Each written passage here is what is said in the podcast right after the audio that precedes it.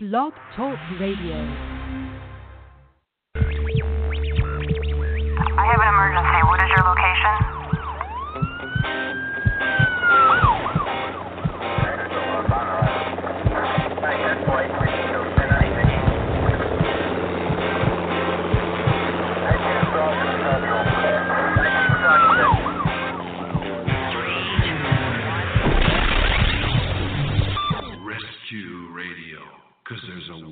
For your soul.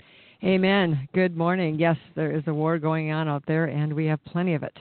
So, Father God, we thank you that you have told us, you told us in these last days there'd be not only wars and rumors of wars, but, Lord God, intense uh, demonic activity, and including in our relationships, in our spiritual walk with you. So, today, Father, I pray that you give us encouragement, eyes to see, ears to hear, and wisdom and counsel, and how to respond to people who uh, treat us unfairly with injustices and offenses, Lord God because it's so common, Lord, and you know how the enemy sets us up to provoke us, Lord God, to uh, get us to be- be provoked, uh, to attack and assault others. So, Lord, give us wisdom and counsel in, in the instruction of your word. I thank you, Jesus. You demonstrated well how to live and die and not be offended, how to forgive, how to redeem us through your shed blood, how there was no offense. Satan could find nothing uh, wrong with you, Lord. He had nothing on you, as you said.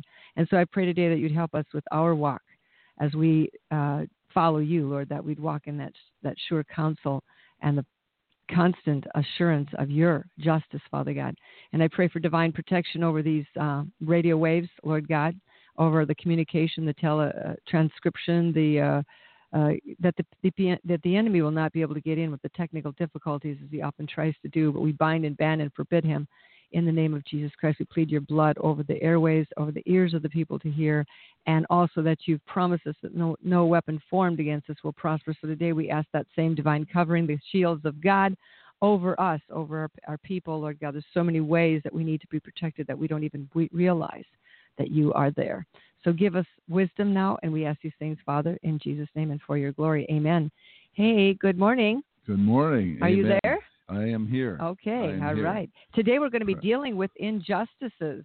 Well, yeah, hot topic. uh, injustice. You know, you, many times, you know, we have, you know, you've heard people say, "Well, it's just not fair." Oh, it's for not sure. fair. And I think you you have a teaching on that. Yeah. Uh, when life isn't fair or something Yeah, like that, or it's not fair. You have a CD you could get through liferecovery.com. Hey, you know, I got to say something before you go on to the definition. Uh, even children, by the time they're three years old, can define what's fair and not fair by determining the size of the, the glass of Kool-Aid or the cookie or the whatever. The, the, the, there, it's just kind of an innate thing that we're very sensitive to things that are not right and are not fair. Um, so that's kind of the part of, I believe, our divine nature actually comes with the package of God's creating of us. He's also very sensitive to injustices and aware of them. So what's the definition? Well, you, you said that God is a just God, and we're created in His image. So we have a, we kind of have an innate sensitivity to injustice. Right. But at the same time, we get wrong perceptions of injustices too, and we'll talk about that in just a bit. But if something is just, it is something that is right or fair, we could say. Mhm. all right? And justice, it's the quality of being correct. Uh, it, it is making sure that reward or penalty deserved is given. hmm It's deserved and it's also given. hmm So good things would be rewarded, bad things would be rewarded with uh, a penalty and so forth. Um, the use and authority, uh, use of authority and power to uphold what is right.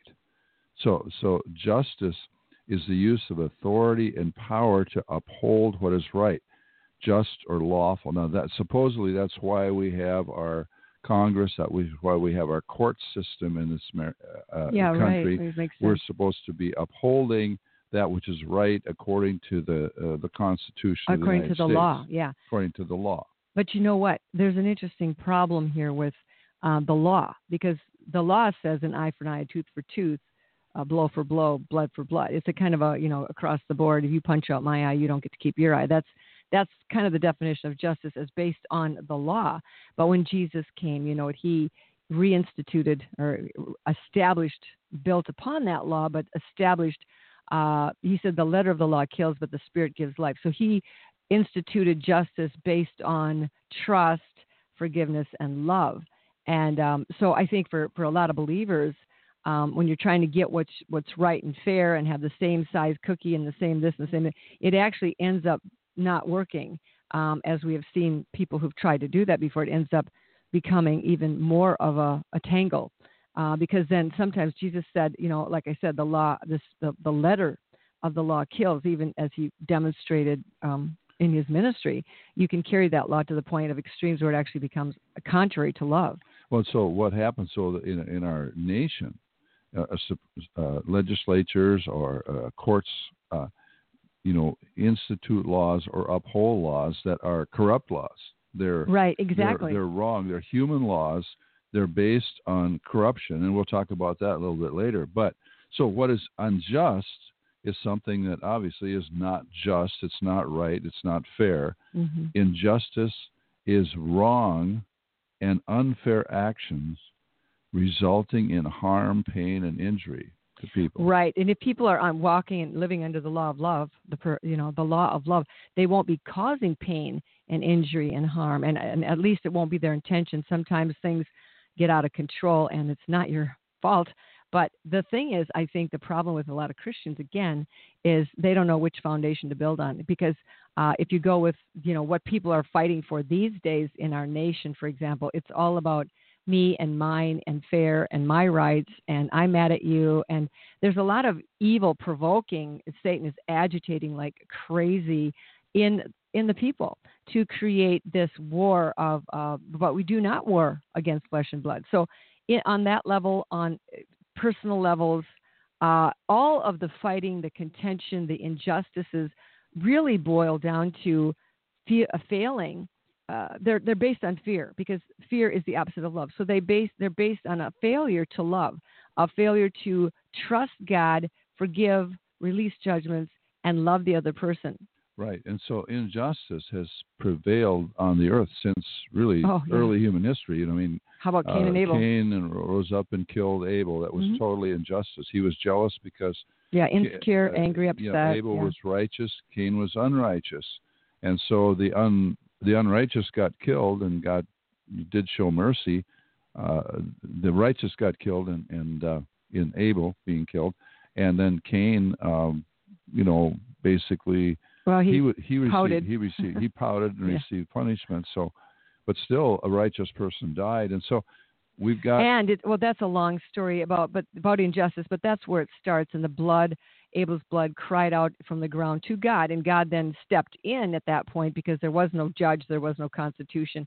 God stepped in and meted out the proper just, justice in His uh, in His righteous and you know, in, in accordance with his mercy, his justice and his mercy work together, as we can see. And it's not that God is double-minded, but he is the he is both are found in him, mercy and justice. Well, right, and then you know you have the situation here, and really this is just really like describing, let's say, the United States of America and pretty much all the world today, from Isaiah chapter 59. Uh, even though he is writing concerning, you know, uh, Judah, Israel, and what was going on there Isaiah 59, verse 1, starting there Behold, the Lord's hand is not shortened that it cannot save, nor his ear heavy that it cannot hear, but your iniquities have separated you from your God, and your sins have hidden his face from you so that he will not hear. For your uh, hands are defiled with blood, and your fingers with iniquity. Your lips spo- have spoken lies. Your tongue has muttered perversity. Mm-hmm. Verse 4 yeah. No one calls for justice, nor does any plead for truth. They trust in empty words and speak lies. They conceive evil and bring forth iniquity. Absolutely and, correct. And so, and uh, that's uh, it what talks, happens. It talks about judge justice is turned away. Uh, well, mm-hmm. verse yeah. Um, yeah. nine. Therefore, well, that's that's verse eight. Uh, Isaiah fifty nine again. The way of peace they have not known, and there is no justice in their ways.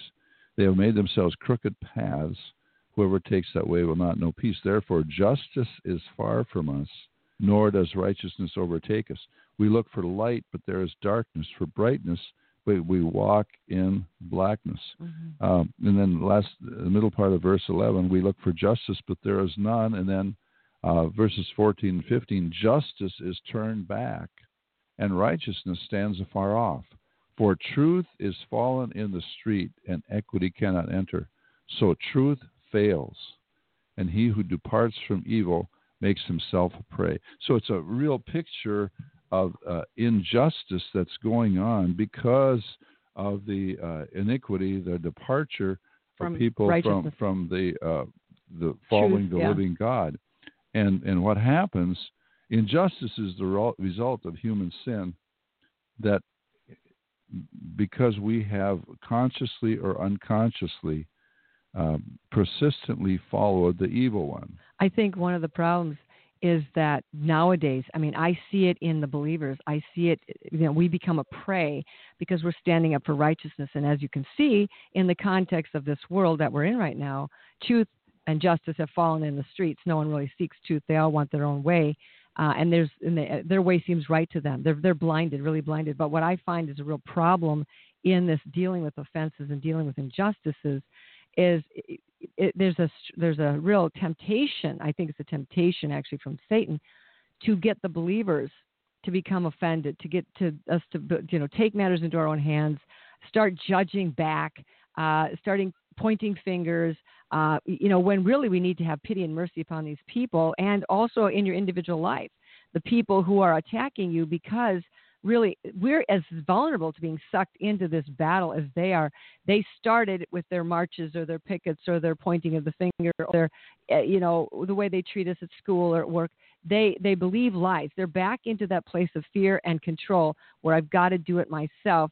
And listen i tell you what for you i don't know about for for and for me i don't know about for you but we can get just as bound up and tangled up and thrown into the tiz and waste our time in this battle because this is not the battle God has called us to stand for righteousness and truth. We become a prey, but God has not called us to take up the the cause of justice. Justice and truth will defend themselves, and God is going to take care of those things.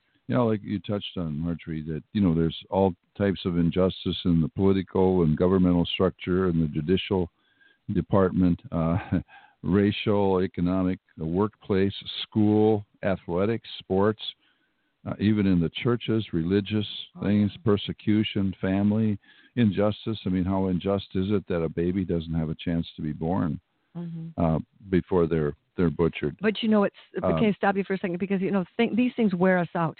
They wear out the righteous. They they they cause us to become angry, frustrated, Yes. uh, and we and, and we and it's easy for us to turn our eyes away from the just judge, the righteous one, the one who's going to vindicate, the one who to whom vengeance belongs, and we get offended, we get upset, we get angry, we get uh, pulled in. Yeah, and it's like you know there and there are certain groups, um, you know, and organizations that are making various efforts to put a stop to what they describe as injustice. You know, they focus. But they're doing it in an in an unjust way, right, and right. so they they've So really let's- defeated let's- themselves. yeah, we get angry, we complain, get angry. Um, Oh, yeah. There's lawsuits, divorces, demonstrations, riots, wars Mhm, over perceived or genuine injustices. mhm. And he- one of the things that we have to remember that in this world, the problem that we have is is the fact that we expect life to be fair. Right. We expect there to be justice in this fallen world, and usually it isn't. And well, it, it will not be. Obviously, cannot be. That's an, an absolute because Satan is the god of this world, and he is he is the king of the of the world right now, the king of the earth, and he will make sure that things that especially if you're a righteous person, you're going to be ripped off. And you know, I got to think of that. There's so many examples in the Bible where people were unjustly treated, and it was, many of them suffering for righteousness' sake. I think of John the Baptist, and he was sitting in prison. It was in uh, Luke chapter 11. I mean seven he was sitting in prison and he was about to get his head cut off. He had been thrown in prison after he ministered to Jesus, after he started to get got the ball rolling for for Jesus. You know, he was the evangelist kind of that opened the door. And so he's sitting there, you know, waiting to find out what's going to happen with his life. And he sends a couple of disciples to Jesus and he says, um, you know, are you the guy are you the right guy? Are you the guy that I I'm giving my life for? Are you I'm laying I'm laying down my life here. I just want to know if um that you know you're the guy, you're the right guy that I stood up for, and because obviously he was suffering for righteousness' sake, and because of the injustice, the cruelties, the jealousies, the insecurities of uh, Herodias and Herod, and um, John had called their you know unlawful marriage on the carpet, so to speak, and they got offended. But um, and so and Jesus said to him, he says, uh, "Go tell John the things that you have seen and heard. The blind see, the lame walk, the lepers are cleansed, the deaf hear, the dead are raised, the poor have the gospel preached to them. And here's my favorite verse. And blessed is he who is not offended because of me. John, don't get offended. John, you're okay. John, you did right. I'm the right guy. You can see by the very fruits that are coming out of my life, uh, the, the, the works of my hands, the miracles. This is an endorsement of my authority and of me being that that uh, Messiah. So he said, "Blessed, don't pick up the offense when you are suffering for righteousness' sake, that's the temptation to get offended. Jesus answered what John didn't even knew, know was his real problem. Was he going to get mad, get bitter because he he laid down his life for something that was maybe not right? By faith, he had laid it down, and now he was just asking the question. Jesus, don't worry about it. Don't get offended. Don't pick up the offense. You're good. Well, the righteous often suffer while the wicked appear to prosper. Of you course know, they do. In Psalm 73, that's uh, the psalmist there uh, wrestles with that issue. Uh, verse 3 For I was envious of the boastful when I saw the prosperity of the wicked. Yeah. And he describes how it's it seems like they're prospering. And then and then he contrasts that with what his, own experience was. He said, My, he said, uh, verse 12, Behold, these are the ungodly who are always at ease. They increase in riches. Surely I have cleansed my heart in vain and washed my hands in innocence for all day long I have been plagued and chastened every morning. So, yep. I, I mean, I, I'm here to live a righteous life, but I, you know, I get chastened, I got, I get opposed, mm-hmm. all that sort of thing. But then he does resolve it at the end. He says, "Surely, you know, that you have set them in slippery places. Yeah, these, these are." Uh, they're going to be brought to desolation in a moment. They are utterly consumed with terrors. Um, you cast them down to destruction. So he sees when he went, he got perspective. He said, "When mm-hmm. I thought to understand this in Psalm 73:16, it was too painful for me until I went into the sanctuary of God. Then I understood their end." So he got this perspective from looking at at God and the worship yeah, of God. Exactly. He he came to an understanding of this. Yes, it might seem like that for now. Uh, it seem like the wicked are prosperous and the righteous are just getting beaten to pieces a lot. Well, but God is going to God is going to turn that around. Right. Yeah. and in Proverbs it says, um, I think it's twenty twenty two. He says, "Do not say I will avenge my enemy, because the vengeance belongs to the Lord." And I think that's really powerful. That um, we can trust that God is the righteous one. And I'm thinking too of in Jeremiah. Let's see. I'll just read Proverbs again. Twenty twenty two. He says. Um, do not say, I will recompense evil or I will get even. He says, wait for the Lord and he will save you. God is marking all this stuff down, and Jesus cautioned us as referring back to the people who are trying to, uh, you know, take up a cause and stand for what's right, and, and, and in the process of standing for what's right, they do what's wrong. Like the woman taken in adultery, um, they were trying to supposedly that was what the, the impression they were trying to give Jesus that they were law abiding legal citizens who wanted to uphold the law that this woman should be stoned because she was taken in the act of adultery. Um, but their real reason for bringing this woman at that time of the day to Jesus Christ was to trick him, set him up, and see what he would do, see if they could trick him or trap him. And Jesus responded with this famous one liner He who is without sin cast the first stone. Basically, you know, be careful when you are picking up an offense that you you you're remember the parable remember the parable where jesus said um, the guy he told a story about the guy who was forgiven a whole lot a big debt. And then the guy turned around and would not forgive those who owed him little debts. And the the one who first forgave him pardoned him of his debt was very offended upset and threw him out into the you know into the jail where he had to stay until all was paid. This is we have all been forgiven. We are way ahead of them. We have uh, it doesn't care what it, i don't care what it looks like if it looks like they're getting prospered and blessed of course they have a demonic blessing upon them because satan wants to keep them bribe them hold them He can intimidate us through through negative things, or he can per, uh, persuade us through positive things. As long as he persuades us to come his way, he doesn't care what he uses. So we are way far ahead of them in that we already have eternal life. Our names are written in the Lamb's Book of Life. When Jesus comes back, all of this will be made right and correct, and this becomes our hope. And as we see in Lamentations, which is right in the middle of Jeremiah, the weeping prophet, right in the middle of the the captivity when all is the desolation, the, you know, the, the, the nuclear bomb has gone off basically in Jerusalem, not actually, but you know, the, the the enemy has come and carried away the people and killed the king and punched out his eyes and and de- demolished the city and whatever it's done. And Jeremiah is in despair. He is in chapter three of Lamentations, which is you'd think that have a be a book with no hope, but in the middle of it, he's got some cool things he says here. Um, verse 19. Remember my affliction and roaming, the wormwood and the gall. My soul still remembers and sinks within me. This I recall to my mind, therefore I have hope. Though, through the Lord's mercies, we are not consumed because his compassions fail not. So, even in the midst of this war torn devastation, he's looking all around. The, the prosperity is gone. Everything's turned to ashes. There's bitterness, wormwood, probably not enough water. Disaster, total disaster, um, and no relief. Um, nobody came to their aid. Uh, he says, but he remembers the compassions of the Lord fail not. They are new every morning. Great is your faithfulness. The Lord is my portion, says my soul. Therefore, I hope in him. When you think you're getting ripped off and someone's stolen your portion, there's no way they can steal your portion. God is your portion.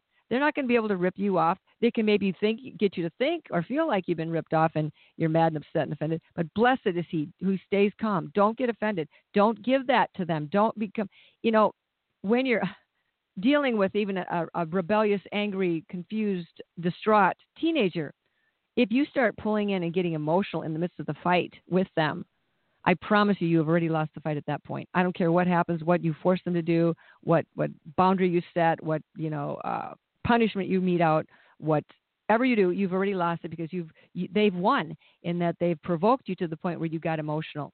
And so this is a, a wisdom in all of these matters. In, in, when you watch the news, when you see what's going on every day. I mean, there's a ten thousand things if you want to pay your attention to it that could get you angry, upset, and cause you to lose your hope and think that somehow they've they've stolen your portion. They don't have your portion. Rejoice in God. They never get your portion. Your portion is God. God is the vindicator. He's the truth, justice. As long as you love justice, truth, and God, the true God, the one true God.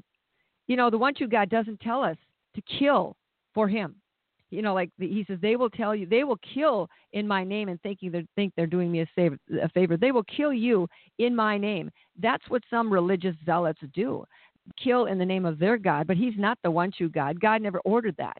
But the thing is, they're thinking they're doing God a service, but they're not. And you are going to be doing God no service if you become judgmental and evil and angry about all of that.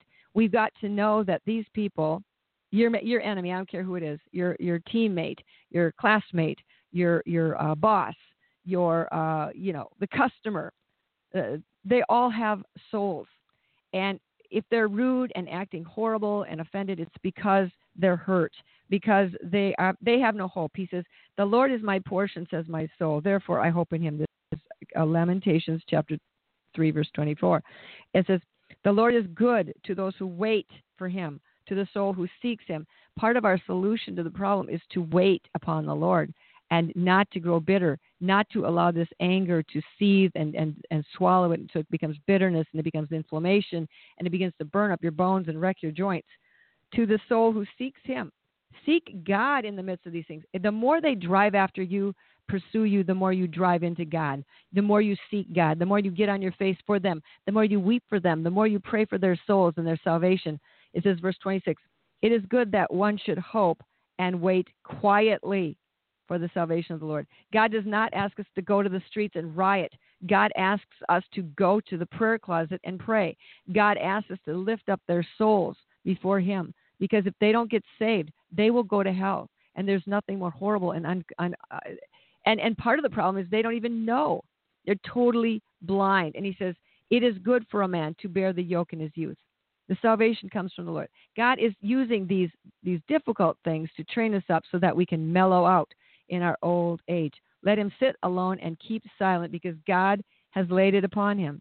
Let him let him put his mouth put his mouth to the dust. there that there I'm sorry. Let him put his mouth in the dust. There may yet be hope. Let him give his cheek to the one who strikes him and be full of reproach. God says, just take it. Turn the other cheek. Go the second mile. That doesn't mean be stupid.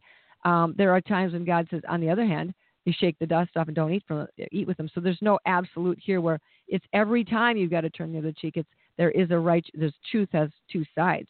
Um, but the Lord says, for the Lord will not cast off forever, though he causes grief, yet he will show compassion according to the multitude of his his mercies. For he does not afflict willingly nor grieve the children of men. It's not God doing this to us to crush under his feet all the prisoners of the earth, to turn aside the justice due a man. Before the Lord, the face of the Most High, or subvert a man in his cause, the Lord does not approve. God is not in this. God is not okay with this.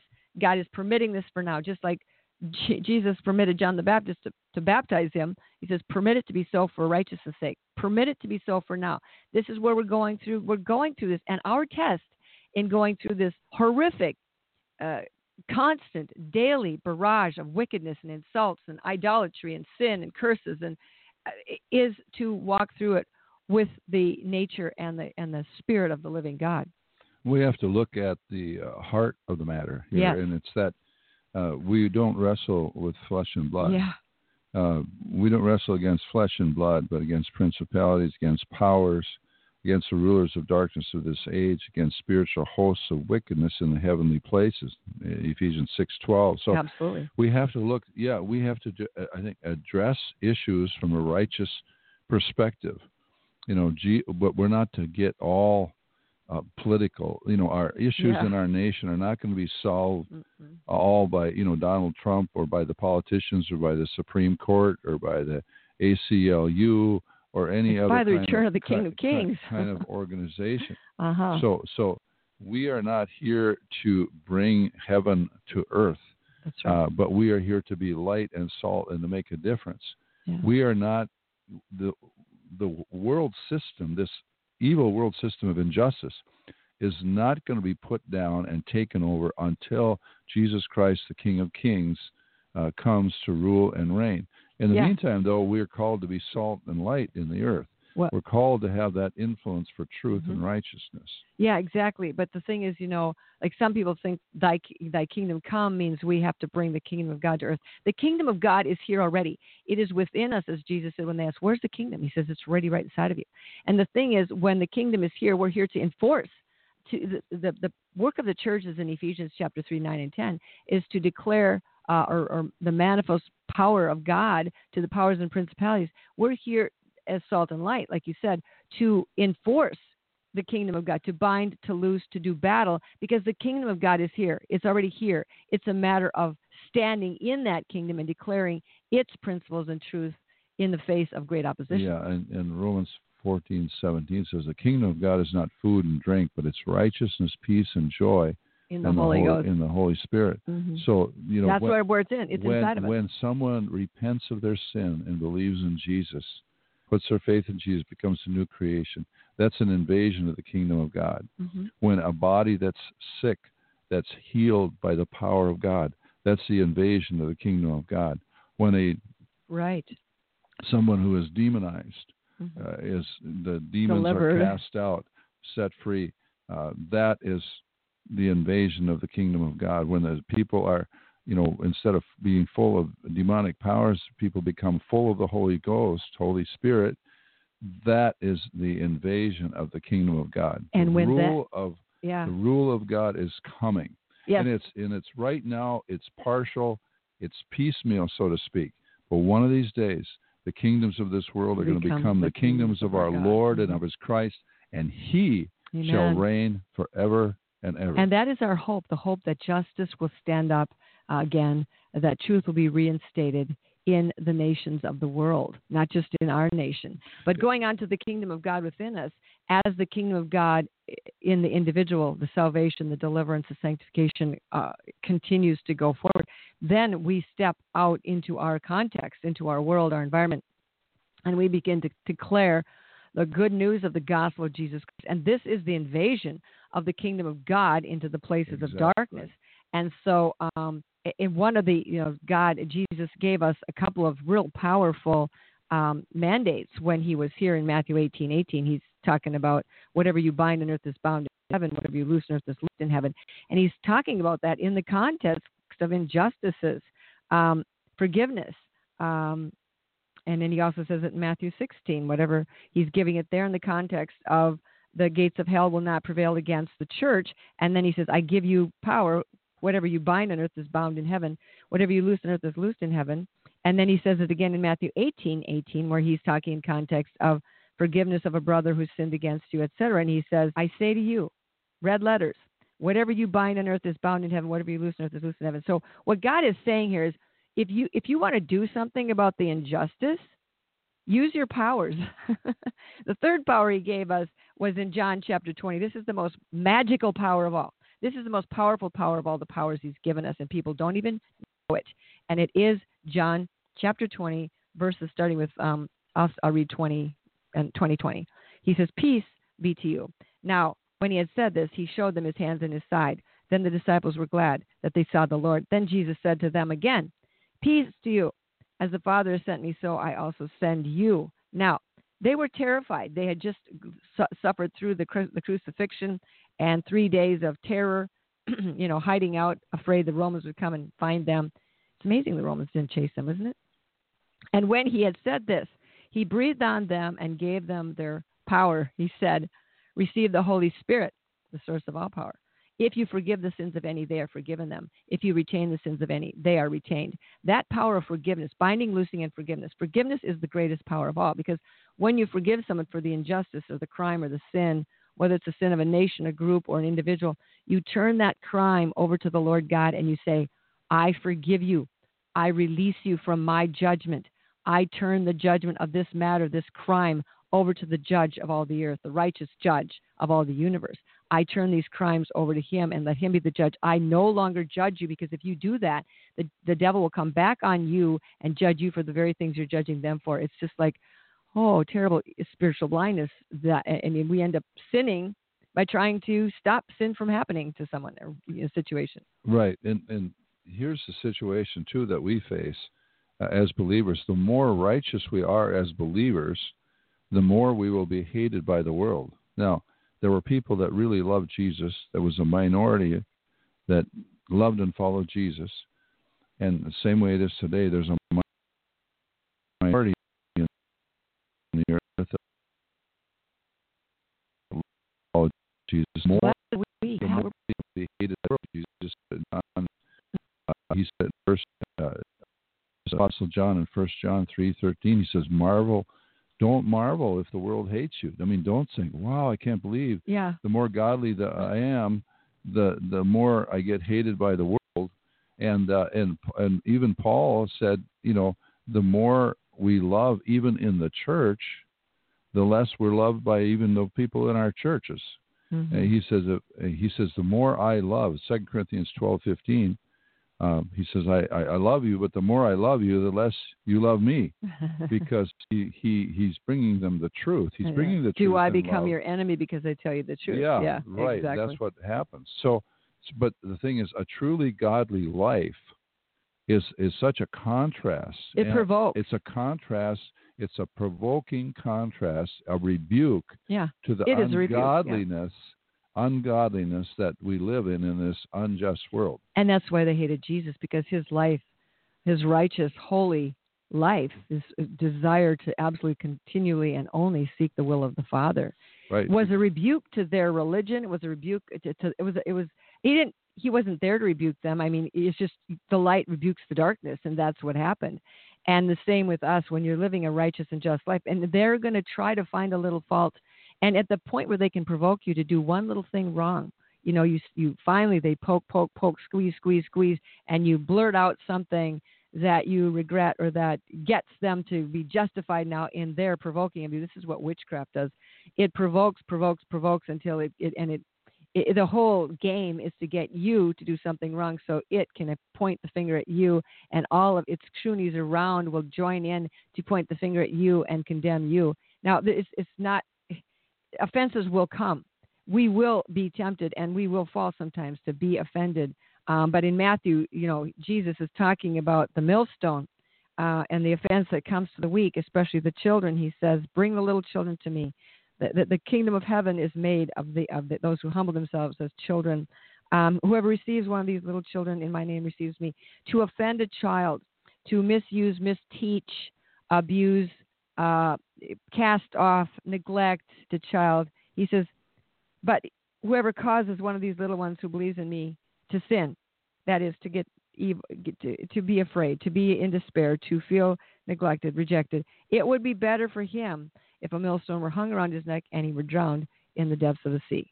Can you imagine that? Picture that. Someone who's just violated, uh, assaulted children, and they take him out into the depths of the ocean. They tie a millstone around his neck or a couple of cement blocks and cast him into the ocean with no life jacket, and they let him sink. Like that's what Jesus said. That would be good for you. That's what you deserve. Like a uh, an abortion doctor or uh, a pedophile, for example, mm-hmm. they would be included in that. Mm-hmm. Very goes, strong language. He, oh yeah, he says, "Woe to the world! Woe, God! What does woe mean? Woe. Well, for one thing, woe to a horse means stop. Woe, stop it. Woe to the world because of offenses, for offenses must come, but woe to that man by whom the offense comes. If you are the conduit for Satan's assault, his injustice, his attack against someone, um, he said it'd be better if you cut your hand off, your foot off, or pluck out your eye. And of course, these are not literal because plucking out your hand, your foot, your eye, that's really not going to stop you from sinning if it's still in your heart. What he's saying is you got to take heed. Take heed that you do not despise one of these little ones. For I say to you that in heaven their angels always see the face of the Father who is in heaven. This was probably, as you think about it, the disciples, you know, the children were gathering around him, and um, you know, at one point the disciples t- tried to shoo them away, um, and and this is one of Jesus's strongest um, rebukes the world, and he uses the example of the child to bring this huge, I don't know, castigation uh, reproof, rebuke against the world. And he says, um, because why is he so adamant about this? Because he says, verse 11 of 18, Matthew 18, 11. For the Son of Man has come to save that which is lost, not to cast it off, not to discourage it, not to think let love. His whole deal is love. When you hurt someone, when you when you discourage them, when you steal their hope from them, steal their life from them, children don't know been stealing it. Um, that he says there's there's that is a, a sin against love. Love you know he says if i have a hundred sheep and one goes lost and missing i will go after that one and i'll rejoice when i find it. How many little dead sheep have wandered off and we find them dead? Because nobody took the moment the time to love them to listen to them you know that doesn't mean love doesn't mean you give them everything they want love means you listen with your heart to what they're maybe not even saying. A lot of times they don't know how to articulate what's going on, and the next day thing they commit suicide and they're dead. There's a lot of people committing suicide today because nobody listens to them because love is not there. And your greatest gift is love. And love bears all things, believes all things, hopes all things, endures all things. Love never gives up. Love never fails because love is Jesus. Jesus came into this condemned world and he says, I'm not condemning you. You're already condemned. You know, I'm here to save you. Seek and save that which is lost. We're not we're we're, we're not depraved. We need to be saved because we're lost. We're we're not you know unsavable because we're depraved like like Calvinists would think. We are savable because we're God's children. We're simply lost. Something that's lost is actually precious. It's not despised. It was despised, you wouldn't look for it. He's looking for us because we're precious in His sight. And um, and so therefore th- this law of love perfect love is is is the enemy wickedness and injustice dealing with offenses and injustice is the affront to love it, assaults love it, it wants us to become bitter and vindictive and retaliatory so the question is how how do we as believers live in a world of injustices that we, when we experience these one in one way or another on a daily basis so how, how are we going to uh, live in the midst of this? I, I would say one of the things that we need to do is that to keep on doing what's right, even though it may be unnoticed and unappreciated. So one of the things too is that Jesus said, when you when you do your alms, your righteous acts, mm-hmm. don't let your right hand know what your left hand is doing, and vice mm-hmm. versa. Do it in secret, and the Father who sees you in secret will be reward you openly. So, you know, sometimes you know we we uh, live for The praise uh, of men. the praises of men. yeah. You know, that was what the Pharisees uh, Mhm. did. They wanted to be Mhm. thought of as, you know, very spiritual people and so forth. But oftentimes, you you do the right thing, and and it's not noticed, it's not appreciated, and it can be very much opposed. But you need to persist in doing the and right thing. the and, and the, here's another piece with doing the right thing. you know, Satan is going to test our motives. Are you doing the right thing to be seen by men? Are you doing the right thing because you're afraid you're going to be, feel guilty if you don't do the right thing, or are you? Is your motive love, and you're doing the right thing because you're doing it for the right reason? If you're doing living your life as unto the Lord Himself to please Him, then that's the right reason, the right motive. If you if you live your life to make somebody else like you, or or or you know help you to you know promote you somehow, so you're kind of you know living to get their favor and bribe them, motivated that way, that is not the right reason. And believe you me, if Satan senses any smells any kind of wrong motives in the life of a believer, he'll sniff it out and he'll test you in that very thing. He doesn't let you get by with anything. He has a, the you know the, the ability to sniff out righteousness.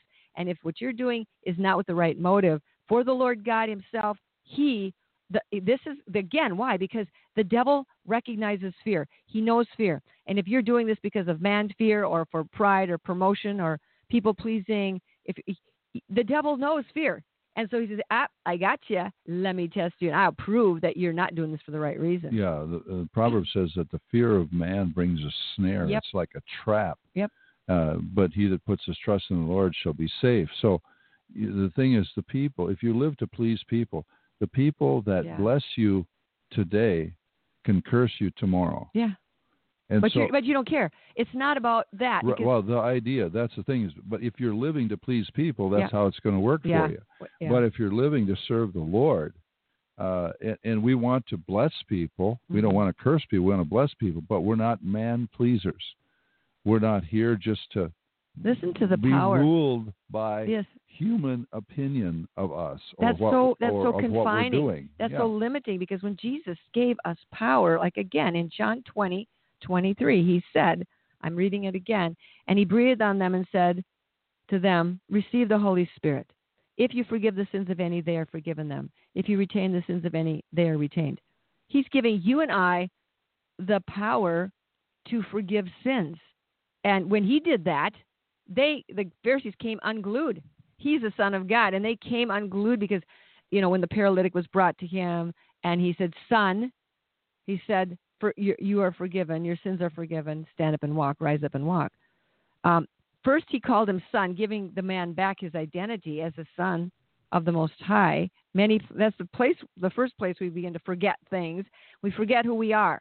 We're sons and daughters of the Most High God, and then we get pulled into the swill of believing we are what happens to us, what we are, what we do, and that's the, the the snake pit of life. We are who God says we are, and we can get thrown into the pit and get muddy and dirty. But that doesn't, you know, when a baby is thrown into a mud puddle or plays in the mud puddle, you are able to discern the difference between the baby and the mud on the baby and the dirty clothes. You are able to, you don't throw the baby away with the dirty clothes, and you you take the baby, unclean, you wash him off, her off, and then you throw the clothes away or get new clothes or whatever. So it's like we need to know that we are the sons and daughters of God who've been thrown into the mud puddle. And so don't look at the mud and say, that's who I am. When we forgive someone, God is saying, okay, here's what I want you to do. This is what this means. You and I, when we forgive, it's not because we're high and mighty and better than them. It's because what forgiveness really means is you bring the crime to the Most High Judge. It, it says, okay, I forgive you. I release you from my judgment. I, I forgive. And you know, it's so powerful. This forgiveness thing is so incredibly powerful. And going to the court of heaven with these crimes is absolutely imperative now for the the people of God. If you want any kind of justice in the middle of injustice and offense, you know it's it's amazing. I can I tell the story about the horse? I don't know. Th- This might flow. I do a lot of counseling, and not too long ago, I had a lady in my office who's. Um, this is a true story, by the way. I'm not not embellishing it at all.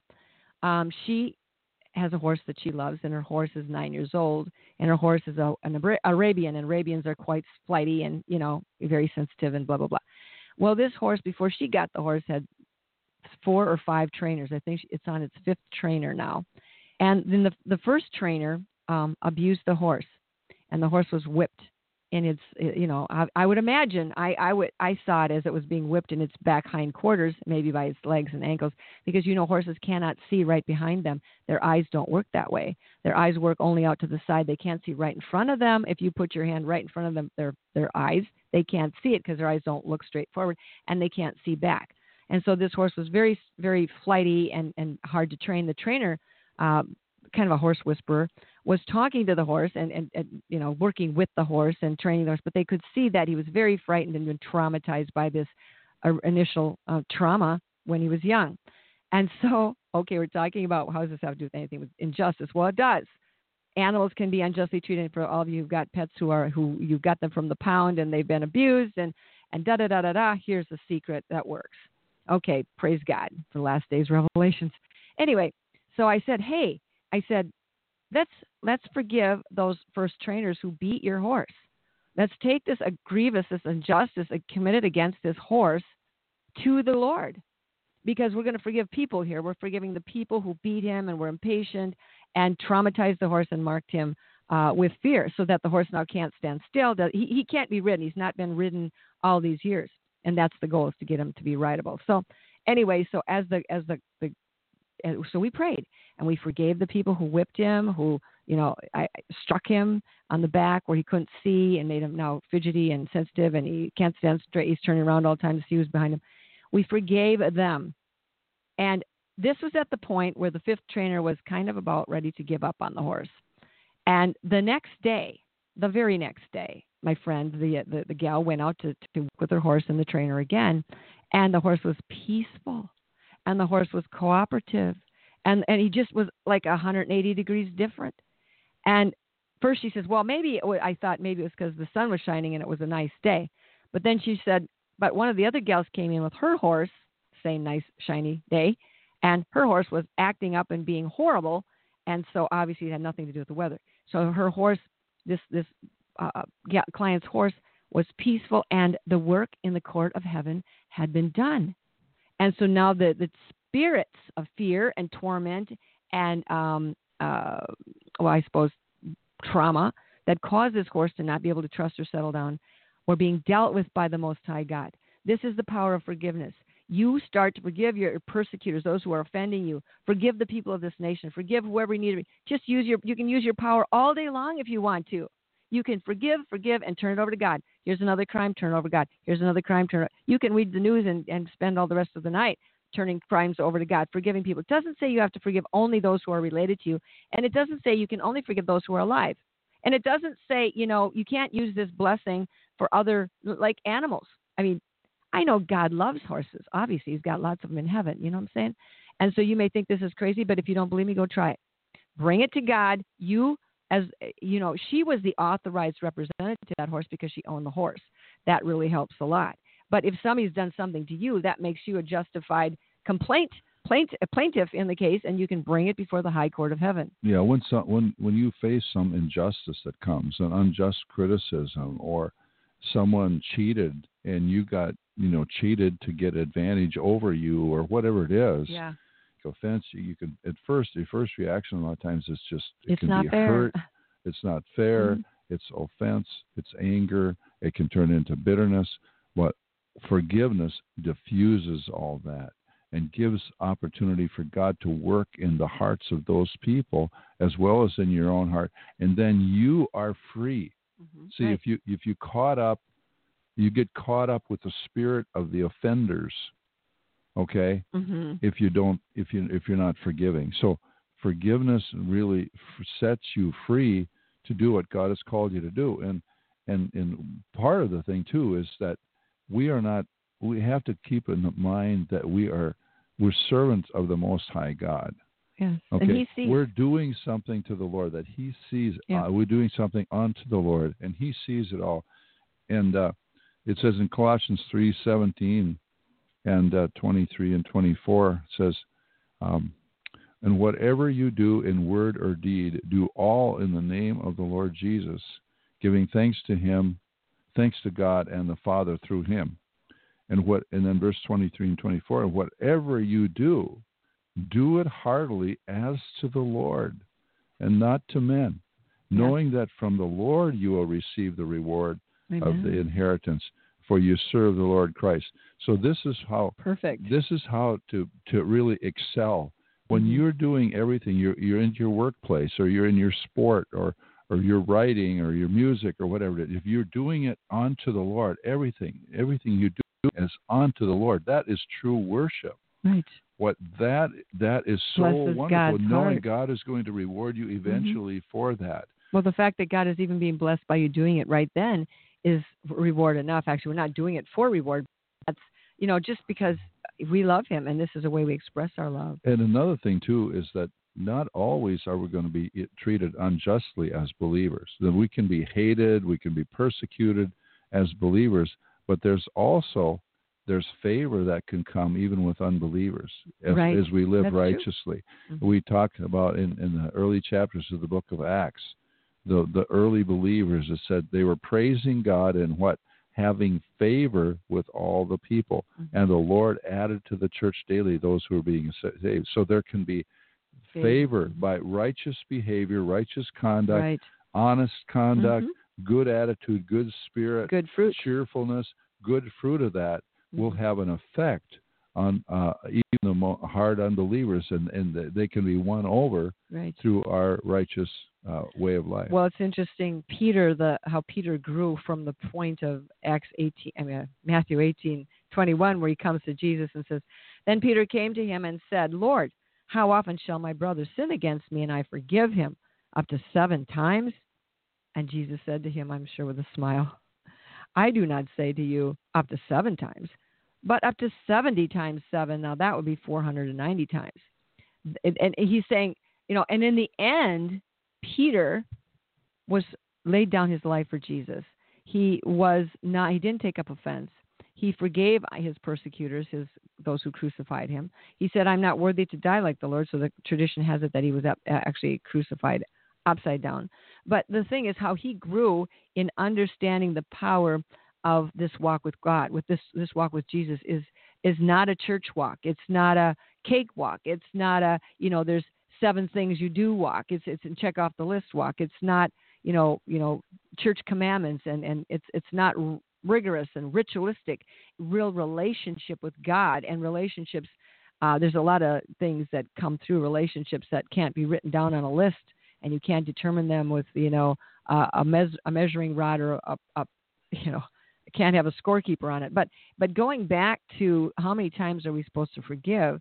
A lot of times I think we're afraid to forgive because we feel like they'll get by with something and they'll do it again or if I forgive them, you know, I, you know, it might make me more vulnerable to being hurt again.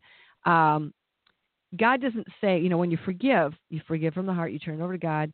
Um, that means you're turning the offense over to God and trusting Him to do the right thing, to restore unto you justice. And that's what we did with the horse. We asked God to restore unto this horse everything that was stolen from it, including its uh, peaceful disposition, you know, because the horse was stolen from. When you're abused, when there's trauma, when, when there's neglect, rejection, lies, assaults against you, crimes committed, something has been stolen from you. And the law of love has not been fulfilled. That's why people are angry because it's the law of love that we know in our hearts that needs to, you need to love me, I need to love you. That has been withheld that causes the bitterness, the anger, the unforgiveness, the offense because that is the one rule, the one law that does not change and that's the law of love. Thou shalt love thy neighbor as thyself. Love the Lord thy God with all thy heart, soul, mind, and strength, the neighbor as thyself. Forgiveness does not mean we are allowing someone to get by with some crime. Because God is the one that's going to judge. We're just releasing it to the Lord. Mhm. And and over and over and over again, the scripture says, Otherwise you become bitter and you get sick right, it says and your body can't carry all this part of uh, injustice. Proverbs eleven twenty one, it says, Though they join forces, hmm the wicked will not go unpunished. That's right. So we got to trust God on that. That's His word. God keeps His word. Yeah, and then another thing too is that one of the things is just persistence. Uh, persistence in doing the right thing uh, by God's grace is so it's it's a key. And it's like the guy that you know I've shared the story here I think before about the guy that built the Panama Canal Mm-hmm. uh, many years ago, and they thought that was the most foolish, stupid idea, and and and the people were criticizing him, politicians and the press was criticizing him, just hacking on him all the time for Mhm. that's the stupidest idea. And they finally one day at a press conference, somebody yelled out and asked him, "Hey, what are you going to do? Uh, how are you going to respond to your critics?" And he said, "I'm going to build the canal."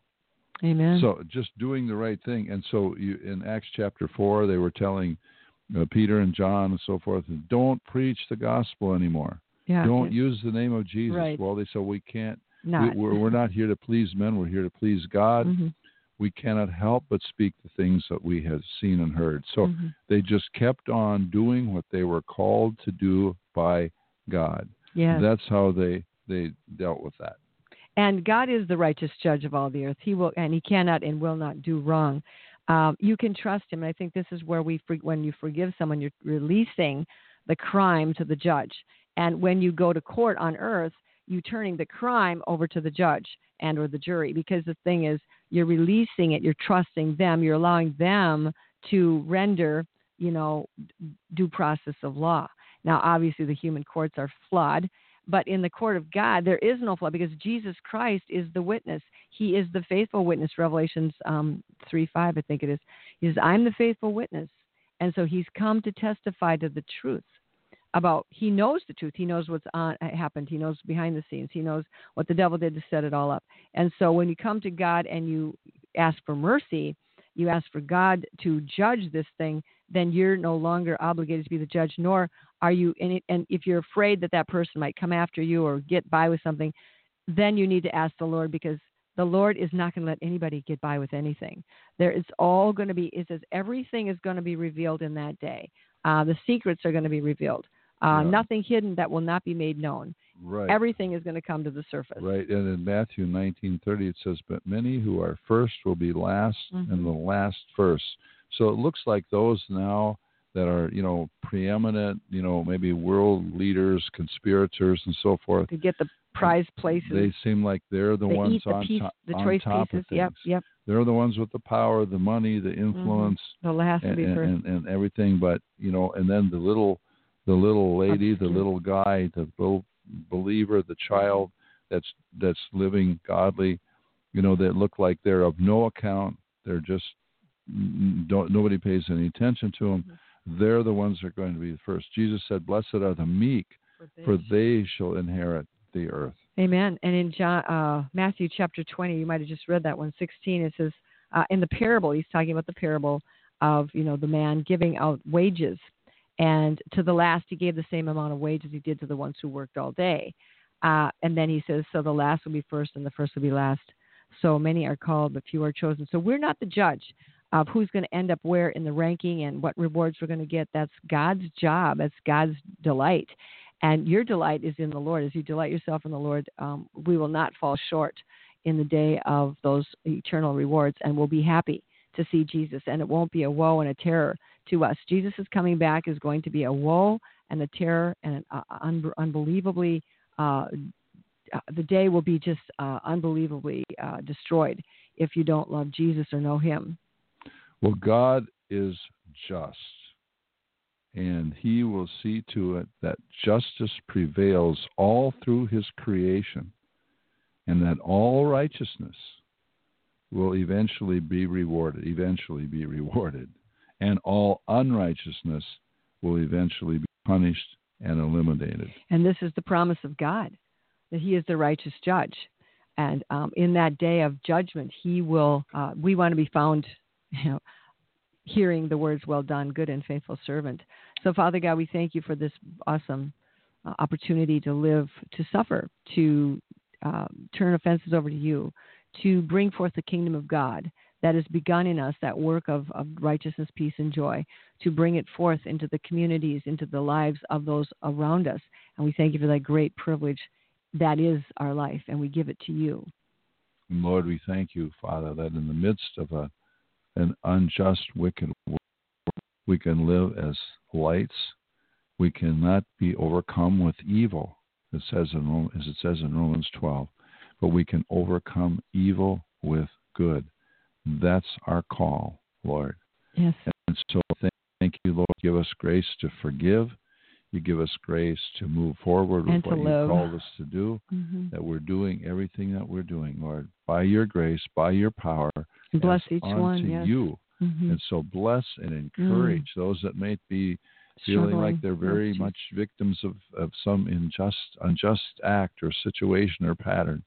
Let them be encouraged today by this message Yes, Lord. to be faithful to you Yes. and to even rejoice in the midst of this.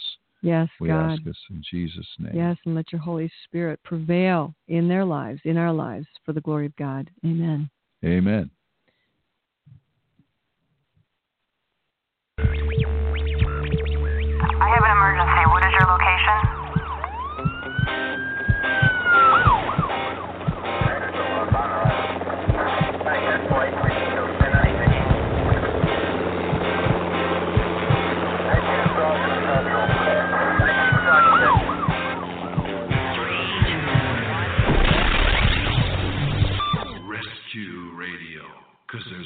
For your soul.